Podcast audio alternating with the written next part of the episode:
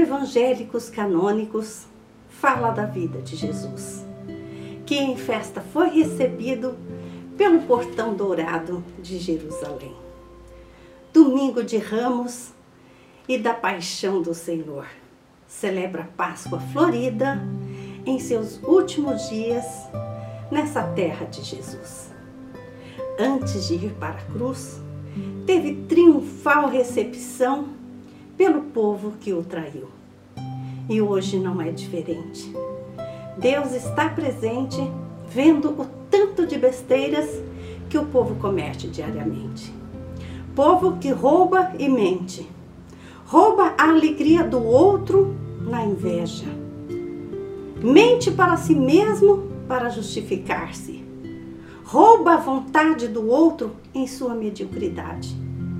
Rouba o sorriso do outro porque não acha em si algo para sorrir. Páscoa de chocolate para esse povo que não tem fé.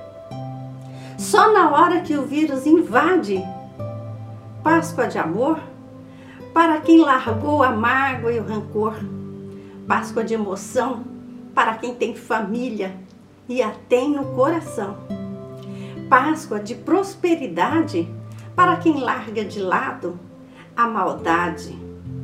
Páscoa de bênçãos para quem no outro se vê e ajuda sem ambição, sem se mostrar e nem ver. Páscoa para quem não liga se seu nome está enaltecido em uma placa, porque ela fica aqui e a gente vai embora e nem a saudade leva. De um dia ter a Páscoa de verdade, quando respeita a Maria, que está sempre ao nosso lado.